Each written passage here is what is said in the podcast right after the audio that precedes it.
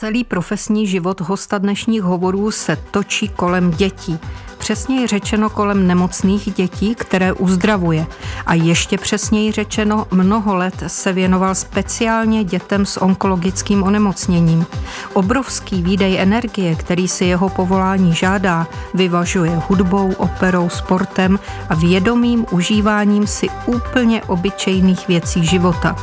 Co je nejúžasnější na moderní medicíně a co jej naopak zlobí a trápí. I na to se zeptáme lékaře Pavla Bočka. Od mikrofonu zdraví Eva Hulková. Hovory.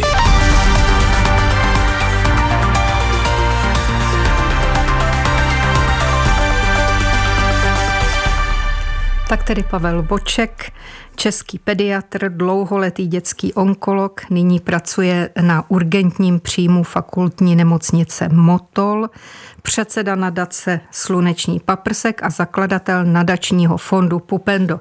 Vítejte a moc děkuji za váš čas. Dobrý den. Pane doktore, kolik let vy jste vlastně lékařem? Můžu odhadnout, tak 30? No, přidejte... V roce 1985 jsem ukončil fakultu tenkrát dětského lékařství a poté rok vojny a potom už práce vlastně od té doby v Motole, čili 24 a 23, 37 let. A přiznal byste, jestli vás někdy už atakuje rutina, a nebo jestli platí, že prostě každý den je nový začátek tady v tom? Tak já myslím, že řada zdravotníků, ten syndrom vyhoření se s ním setkala zcela určitě. Trošičku také je to provázeno spíš syndromem beznaděje, že přes těch 30 let, co máme demokracii, máme někdy pocit, že se na to zdravotnictví nemyslí. Vemte si jenom, že jsme vystřídali asi 26 ministrů zdravotnictví za ta léta. To je zdrcující číslo. Potýkáme se aspoň u nás v Praze s nedostatkem sester, s nedostatkem lékařů, těch úplně nejzákladnějších, kteří přitom jsou nejdůležitější, to znamená praktičtí lékaři pro děti, praktičtí lékaři pro dospělé, takže ta situace v tomto není dobrá. Na druhou stranu ta medicína dělá obrovské pokroky, takže zase stavy, které jsme nemohli dřív vyléčit a byly beznadějné dneska, řada takových onemocnění je zvládnutelná a dokonce onemocnění, zvláště třeba onkologická, která byla v minulosti nevyléčitelně nemocná, tak dnes třeba dětští onkologové vyléčí více jak 80% dětí s maligním onemocněním. To je dobrá zpráva, jinak vás pustit ke slovu, to je hrozné. Tam jste naznačil odpovědi na mnoho otázek, které pro vás mám. Ještě se k tomu všemu vrátíme. Leč podívejme se na začátek té vaší cesty profesní. Já jsem se někde dočetla, že jako jste hodně tíhnul k umění, k divadlu, ale že váš tatínek byl jaksi šikanovaný totalitním režimem, že byl zavřený v 50, potom podepsal 2000 slov v roce 68 a že tudíž bylo jasné, že na obor tohoto typu nemáte šanci. A tak jste šel na medicínu. Jak se vám toto podařilo? Mně přijde, že i ta medicína byla vždycky jako hodně elitní obor, ne? Byl to takový určitá náhoda, protože, jak jste řekla, mám vztah k umění, hudbě. Celou dobu jsem chtěl dělat dějiny umění, ale právě s tím kádrovým profilem by to bývalo nebylo možné v těch 80. letech. A fakulta dětského lékařství v té době zoufale nabírala vlastně mnoho chlapců, protože třeba u nás v ročníku bylo přibližně asi 25 kluků a asi 120 dívek, čili tam ta brána nebyla tolik zavřená a navíc já jsem v dětství zhruba v 11-12 letech sám se potloukal po nemocnicích a měl jsem úžasnou paní doktorku, takže jsem k tomu nějak získal vztah, takže jsem šel studovat medicínu.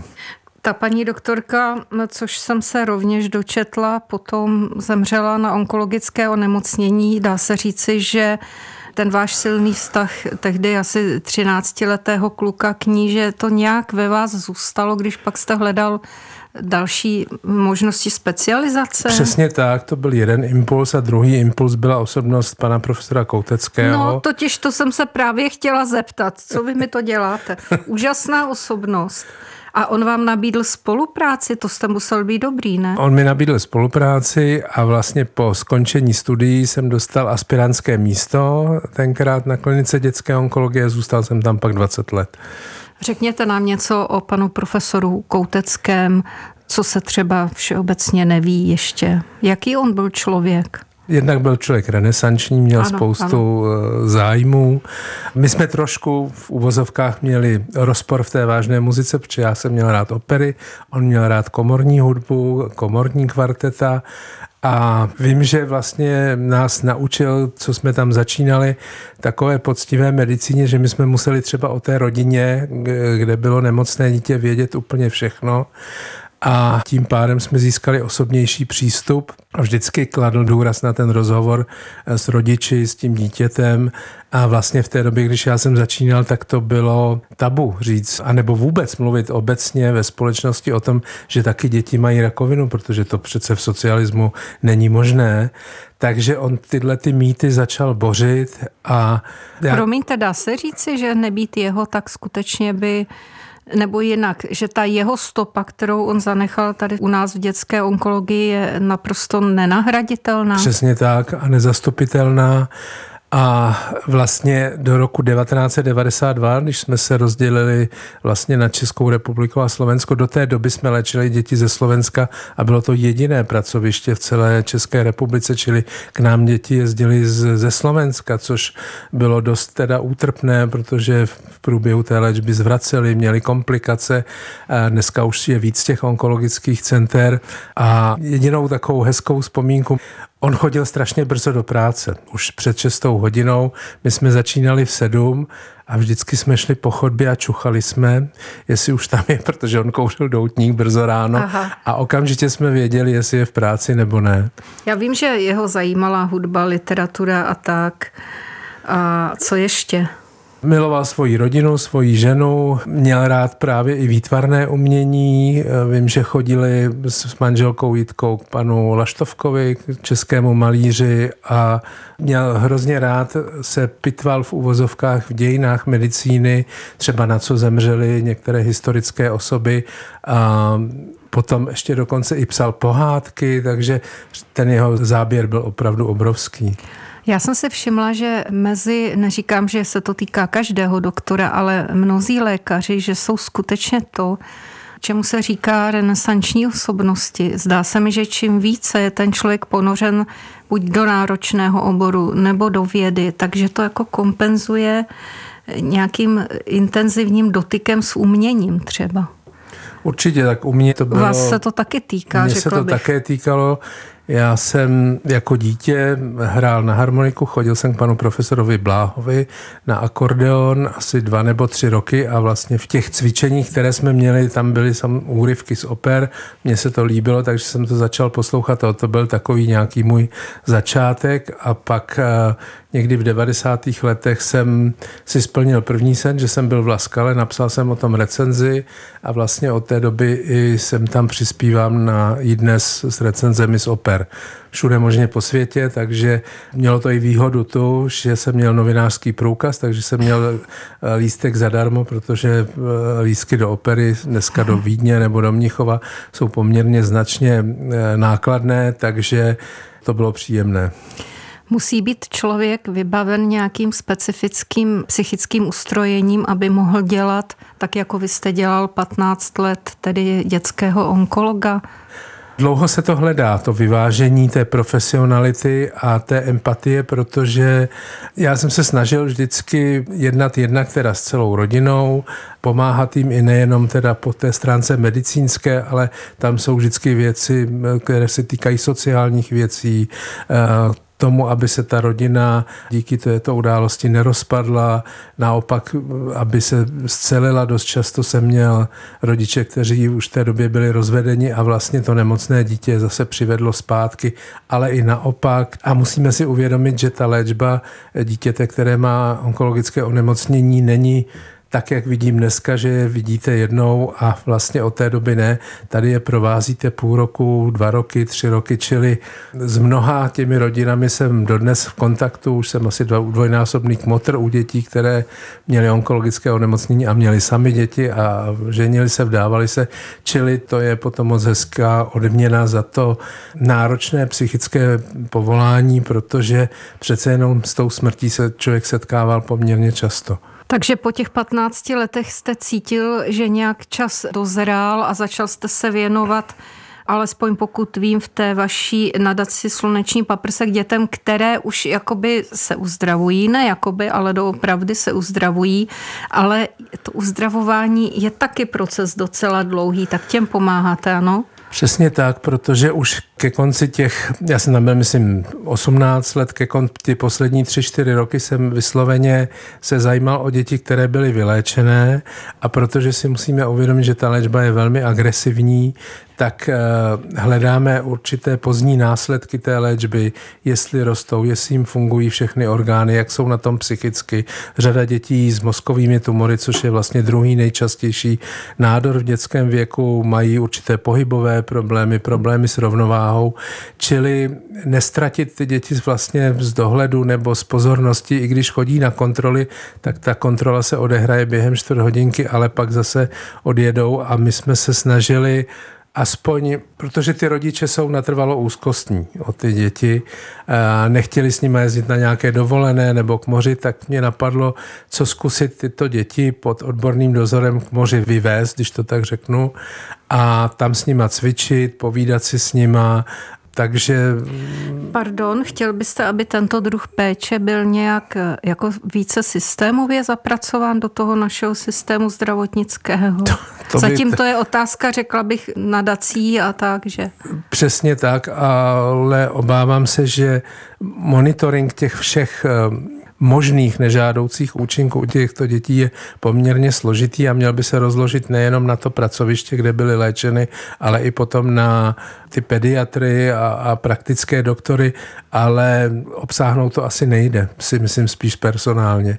Čili zaplať pánbu za nadace, které se o to starají, jenže většina těch nadací obecně, které se pohybují okolo zdravotnictví, se stará o přímo a v tu chvíli nemocné děti nebo lidi, a potom vyléčení vlastně, jak si ten úkol je splněn, ale ty lidi potřebují a ty děti potřebují dál péči, zvláště tu psychosociální, ale i tu zdravotní. Tak to říká Pavel Boček, dětský lékař, pediatr z Motola, který založil nadační fond Pupendo, na což se zeptáme za chvíli. Jste na vlnách Českého rozhlasu Plus. Posloucháte Hovory. Nadčasová povídání s nevšedními osobnostmi. Najdete je také na webu plus.rozhlas.cz, v aplikaci Můj rozhlas a v dalších podcastových aplikacích. Takže vedle Slunečního paprsku nadační fond Pupendo, rozkošný to název. A o čem to je? Pupendo je název proto, protože jednak mám rád ten film, mám rád pana režiséra Hřebejka, a obklikou se dostanou k tomu tak, že pupečníková krev při porodu se v České republice vlastně vyhazuje stejně tak jako pupečník. Pupečníková krev obsahuje nesmírně velké množství takzvaných kmenových buněk, které jsou nediferencované a mohou někdy v budoucnosti nahradit buňky v jakémkoliv místě v těle a vlastně převzít jejich funkci. Čili ta myšlenka je, proč takto cenný biologický materiál vyhazovat, proč si jej neuschovat. A zvláště v rodinách, kde je větší počet třeba onkologických onemocnění, metabolických onemocnění a podobně. Čili snahou toho Pupenda je tuto skutečnost rozšířit do médií a upozornit na to právě maminky nebo těhotné, že tato možnost tady existuje. Možnost, jako zkusme si to snést do té úplně nejkonkrétnější roviny. Co to znamená? Znamená to, že ta rodina řekne, ano, já chci schovat pupečníkovou krev mého dítěte, skontaktuje Národní centrum pupečníkové krve, domluví si tedy detaily a v nemocnici, v které ta maminka rodí, si to domluví a ti pracovníci z toho Národního centra pupečníkové krve tam přijedou a tento odběr vlastně zajistí. Jde jenom o to vlastně dát to do krabičky, převést to, zamrazit. Je to tedy samozřejmě finančně spoplatnělé, ale i kdyby ta jedna pupečníková krev, která se dá použít nejen pro to dítě, ale i pro členy té rodiny, v budoucnosti měla zachránit 1 z 10 000 dětí, tak je to úžasné a my už máme za sebou takový příběh malého Honzíka z Brna, který se 20 minut topil v bazénu Měl schovanou pupečníkovou krev a zhruba 8. den, kdy ležel zcela na přístroji, mu ta pupečníková krev byla aplikována a skutečně po 3 týdnech nastal neuvěřitelný zlom v tom neurologickém nálezu, takže ten efekt tam určitě byl významný.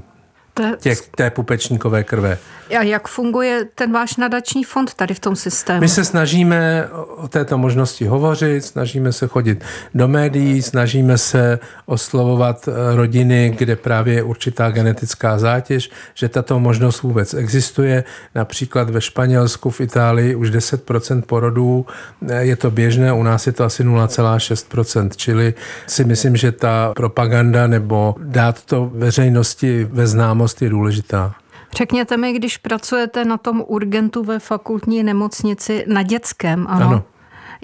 Tak kdo jiný by mi měl odpovědět na zoufalou otázku, proč je tak málo pohotovostí a zejména dětských? Já jsem v říjnu roku 2021 měl přednášku Lékařská pohotovost včera, dnes a zítra, a ne proč ne v sobotu večer a v neděli ráno. Půjčil jsem si Holcmanovu krásnou scénku s paní Anžurovou. A v roce 2003 bylo asi 16 pohotovostí v Praze, pak se to zredukovalo na 8, dneska máme 3,5, když budu počítat Vinohradskou nemocnici, a naopak Praha se zvětšuje a rozrůstá. A těch faktorů, já jsem o tom i hovořil, nebo tyto Vánoce toho byly důkazem a zhruba měsíc, kdy ty čekací doby byly 5 i 6 hodin a s dítětem se 40 tam čekat 5-6 hodin je opravdu špatné a nedobré.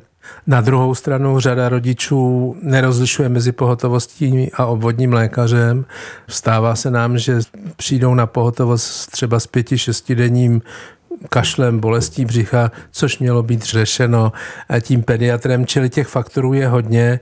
A víte co, já už jsem taky starý kus a ještě pamatuji doby, když bylo opravdu zlé a vysokánská horečka, že lékaři jezdili na návštěvy jaksi do rodin. To už vůbec se neděje. Možná někde ještě na okresech nebo na periferiích, ale v Praze to myslitelné není, protože my normálně se slouží ve 2, ty Vánoce jsme sloužili ve 4 i v 5, v podstatě bez přestávky, a ty služby byly náročné, čili někam ještě vyjet to nešlo. A souvisí to s tím, že je málo pediatrů? Vy, když jste šel na medicínu, bylo tam málo chlapů, ale teď se mi zdá, že je málo pediatrů obecně. Sehnat pediatra je velmi těžký úkol, protože já chodím pomáhat na jeden obvod tady v Praze 10 v Uříně Vsi a musíme bohužel odmítat, protože máme určitou smlouvu na určitý počet dětí s pojišťovnou a další vzít nemůžeme, protože bychom je nemohli ošetřit a nezajistili bychom jim to pojištění, čili je to svízel, ale těch příčin je mnoho. Proč nejsou? Tak řekněte alespoň nějaké, které pochopíme my laici. Protože například ta první atestace z tohoto oboru je až po 5 letech po ukončení studia. Aha. Čili těm ženám nebo mužům, kteří to absolvovali, už je 30, a pokud mají možnost jít do zahraničí, pracovat u firmy nebo na klinice, tak preferují tuto cestu. Co je na tom být dětským lékařem? Víte, takové to jako když byste měl udělat nějaký nábor, nebo jak to říct, to zní hrozně, ale co to je, čím je ta práce jiná než u ostatních lékařských oborů? No, jiná je tím, že vlastně vidíte, jak to dítě roste, jak prospívá, jak se mu dobře daří, dobře studuje a máte z toho dobrý pocit. Stejně tak, jako když má třeba nějakou banální nemoc, horečky, kašel, angínu a potom po týdnu třeba na té kontrole už zase rozkvete. Čili to je taková drobná odměna, protože léčit umíte a pomůžete těm dětem.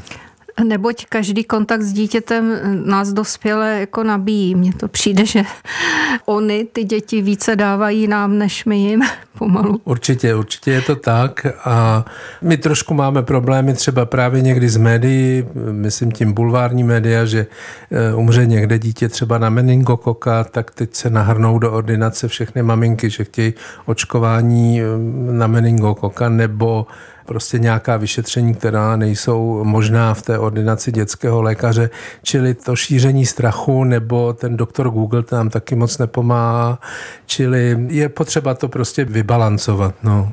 V závěru se zeptám, jestli vám už neleze na nervy, že když se o vás někde mluví v médiích, tak se říká druhým dechem, to je ten doktor, co chová ty slepice. Ještě chováte, ještě kvokají.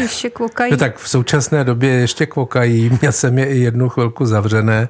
Teď se přiznám, že už je aspoň na chvíli pouštím ven a pro mě to byl vždycky relax, když se podíváte, jak já mám to hejno barevné, jak si tam veselé pochodují zcela bezstarostně a čekají, až jim dáte nějakou potravu, nehledě na to, že ty domácí vajíčka jsou prostě dobrý.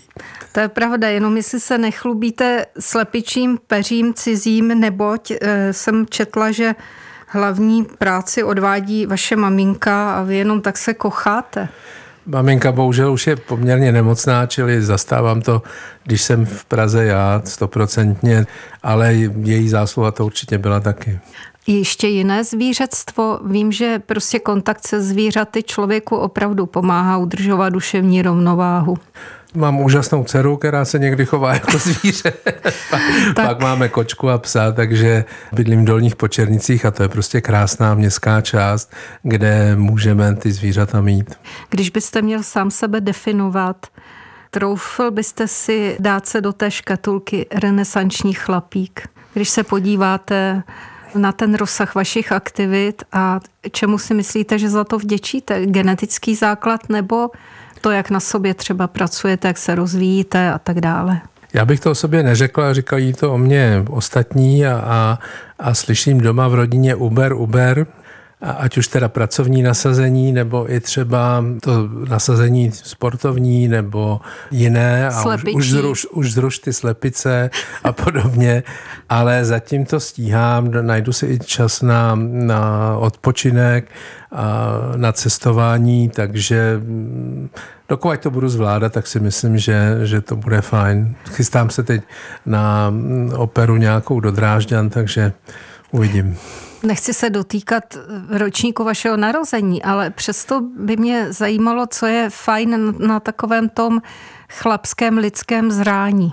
Že už víte, do čeho máte jít a do čeho nemusíte jít, co je podstatné, co není podstatné, ale ono to už není ani při tom zrání. Ten obor, který jsem dělal dlouhá léta, vás se sakramensky naučí, že pokud nejde o život, tak nejde o nic, když nebudu sprostý. A když vidíte ty osudy těch rodin, tak si vážíte toho, co máte.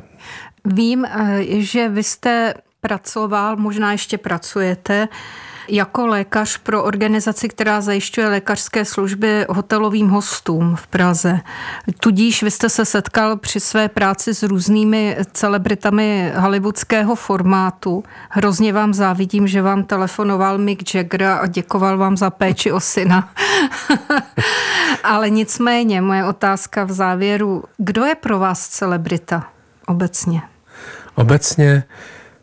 Obecně celebrita byl třeba můj šéf, pan profesor Koutecký, a ty celebrity, které jsou prezentovány na internetových portálech nebo v novinách, o tom lze pochybovat. Celebrita je pro mě ten člověk, který vyniká ve svém oboru, je empatický, něco dokázal a přitom je skromný. Já vám moc děkuji za tento rozhovor. Posluchačům připomenu, že hostem těchto hovorů byl Pavel Boček, dlouholetý dětský onkolog, který nyní pracuje na urgentním příjmu ve fakultní nemocnici Motol. Je předseda nadace Sluneční paprsek a zakladatel nadačního fondu Pupendo. Díky, pane doktore. Nashledanou. Já taky moc děkuji. Nashledanou. Tak to byly hovory. Eva Hulková přeje dobrý poslech dalších pořadů Českého rozhlasu Plus.